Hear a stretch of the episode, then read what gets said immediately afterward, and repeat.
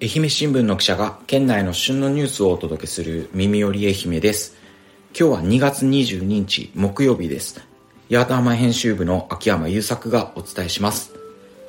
今週はいつもエンディングで答えているバトンなんですけど、まあ、今週は私が各パーソナリティに質問させてもらいました。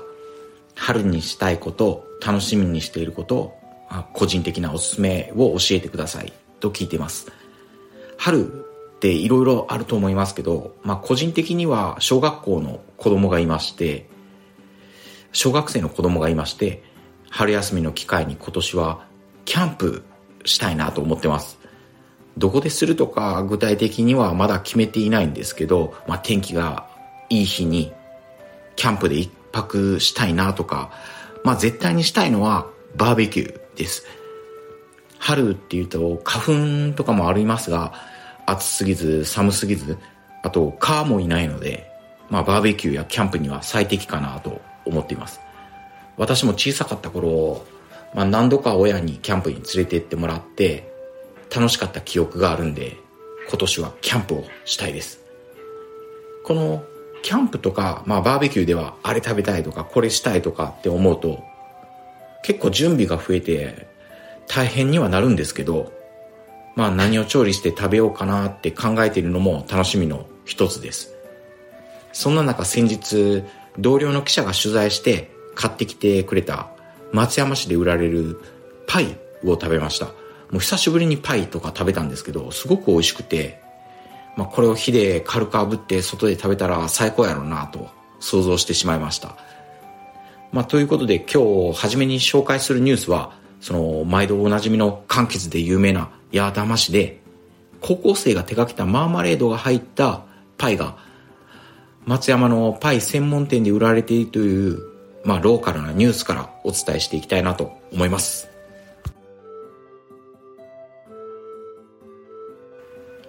松山市北鞘町のパイ専門店、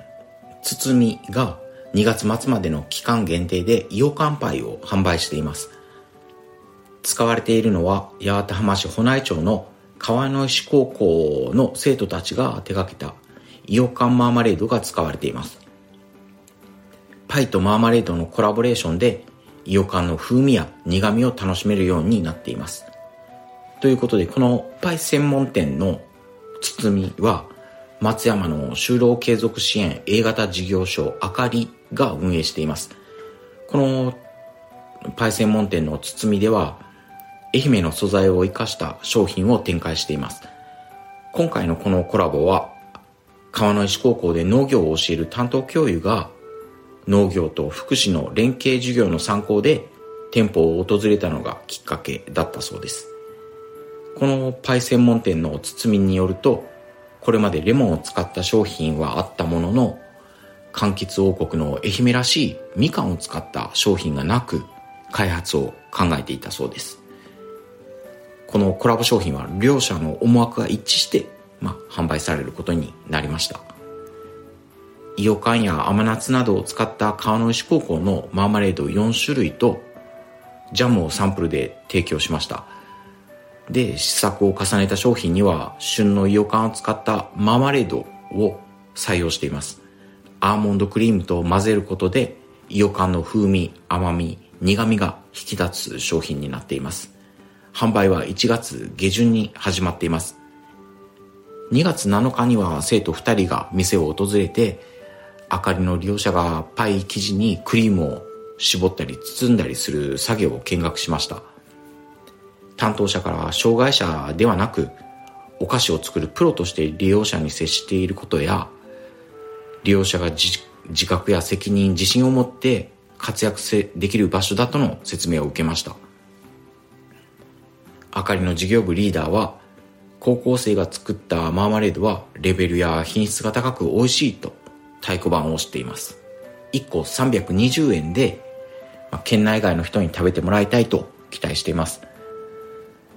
で、先ほども言いましたように、オープニングでも述べましたように、私もその取材した記者から手に入れてちょっとだけ食べさせてもらいました。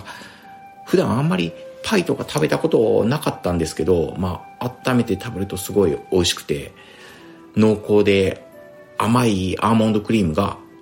イヨカンの味を引き立てて、イヨカンのマーマレードの味を引き立ててて、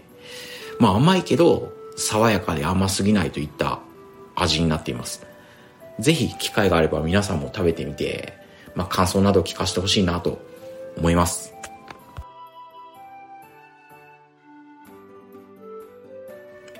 続いても八幡浜市の話題で、八幡浜市のマーナ地区。まあここも言わずと知れたみかんで全国的にも有名な地区なんですけど、まあそこで伝統の伊勢踊りというのが4年ぶりに開催されました。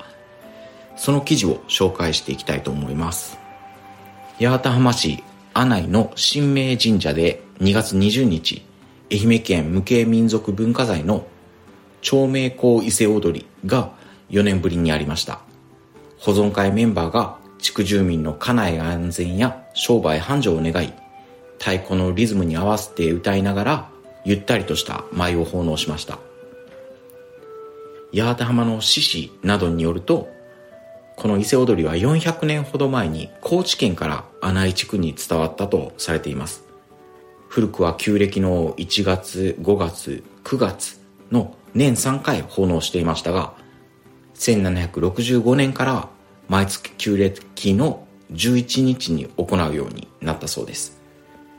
今も地元の保存会である町名会の60から90代の男女15人ほどが踊りを継承していますが、新型コロナウイルスの影響で2020年以降中止していました。旧暦の1月10日にあたる2月20日は大祭で宮司による神事の後、城の千早と呼ばれる神事の際に用いられる衣装や袴、黒い被り物の烏帽子、姿のメンバーらが歌や踊り、太鼓に分かれて約20分の舞を3回披露しました。歌を担当する女性を男性が囲み、足を高く上げて少しずつ進みながら五兵を左右に振って踊りました。最年長で踊り歴70年以上の井上為夫さん、なんと96歳は安心した、ちょっと疲れたけど元気なうちは続けたいと話していました。ということで、まあその踊りとか歌気になるかと思いまして、まあ踊りは見られないんですが、取材した記者に音声を取ってもらいました。一部紹介させていただきます。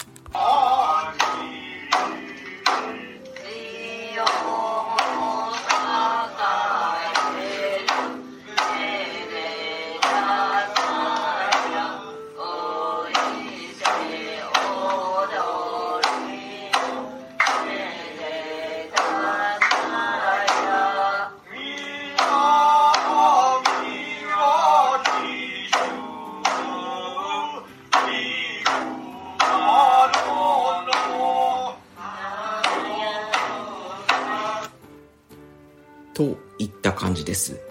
この舞が20分の舞が3回披露されたということで、めでたさやっていうのは分かったんですけど、他はちょっと分からなかったです。まあ、この伊勢踊り、佐田岬半島の先端付近に近い、二名津という地区でもありました。その記事も続けて紹介したいと思います。伊方町二名津地区で伊勢踊りを4年ぶりに披露。今年の豊作、豊漁、無病息災を願う。伊方町二名津の春祭り、お伊勢踊りが2月11日、4年ぶりに地元の神社や集会所などであり、神主役の男性2人と住民約20人が太鼓に合わせて舞や歌を奉納しました。この二名津のお伊勢踊りは江戸時代の1781年に51件が消失した大火をきっかけに始まったとされています。新暦2月11日に神社のほか、新築の家や不幸事があった家で奉納します。ただ、新型コロナウイルスの影響で、2021年以降、中止が続いていました。この神社では、烏帽子袴姿で神主役の亀井隆さんが、日沈めのためお伊勢踊りをつかまつると口上を述べた後、宇都宮博さんが、ミサイナミサイナ、嬉しき舞はミサイナと歌いながら太鼓のリズムに合わせて扇子を広げて軽快に舞いました。この伊勢踊り私まだ見たことがないんですけど、まあ、来年機会があればぜひ取材してみたいなと思いました。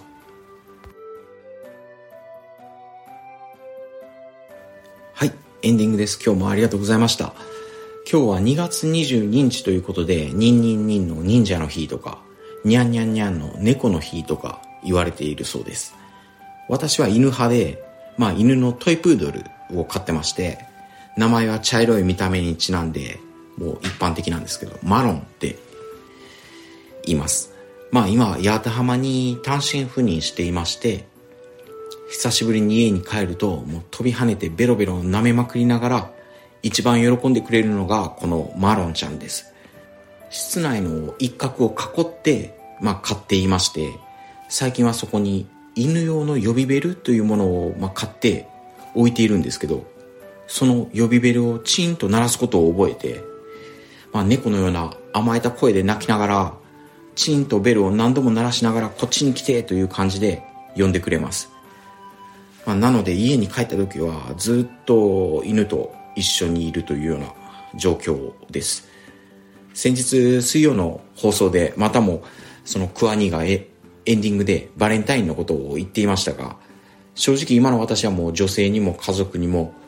モテていない、しがない中年男性ではありますが、マロンちゃんにはもうめっちゃモテています。子供たちが羨ましがあるぐらいモテすぎて困っています。という、まあどうでもいい話なんですけど、今日はこんな感じです。今日も最後まで聞いていただき、本当にありがとうございました。今日紹介したニュースは、愛媛新聞オンラインでも読むことができます。この耳より愛媛のフォローもぜひよろしくお願いします。明日の23日、金曜日は、新居浜編集部の石川美咲さんが担当します。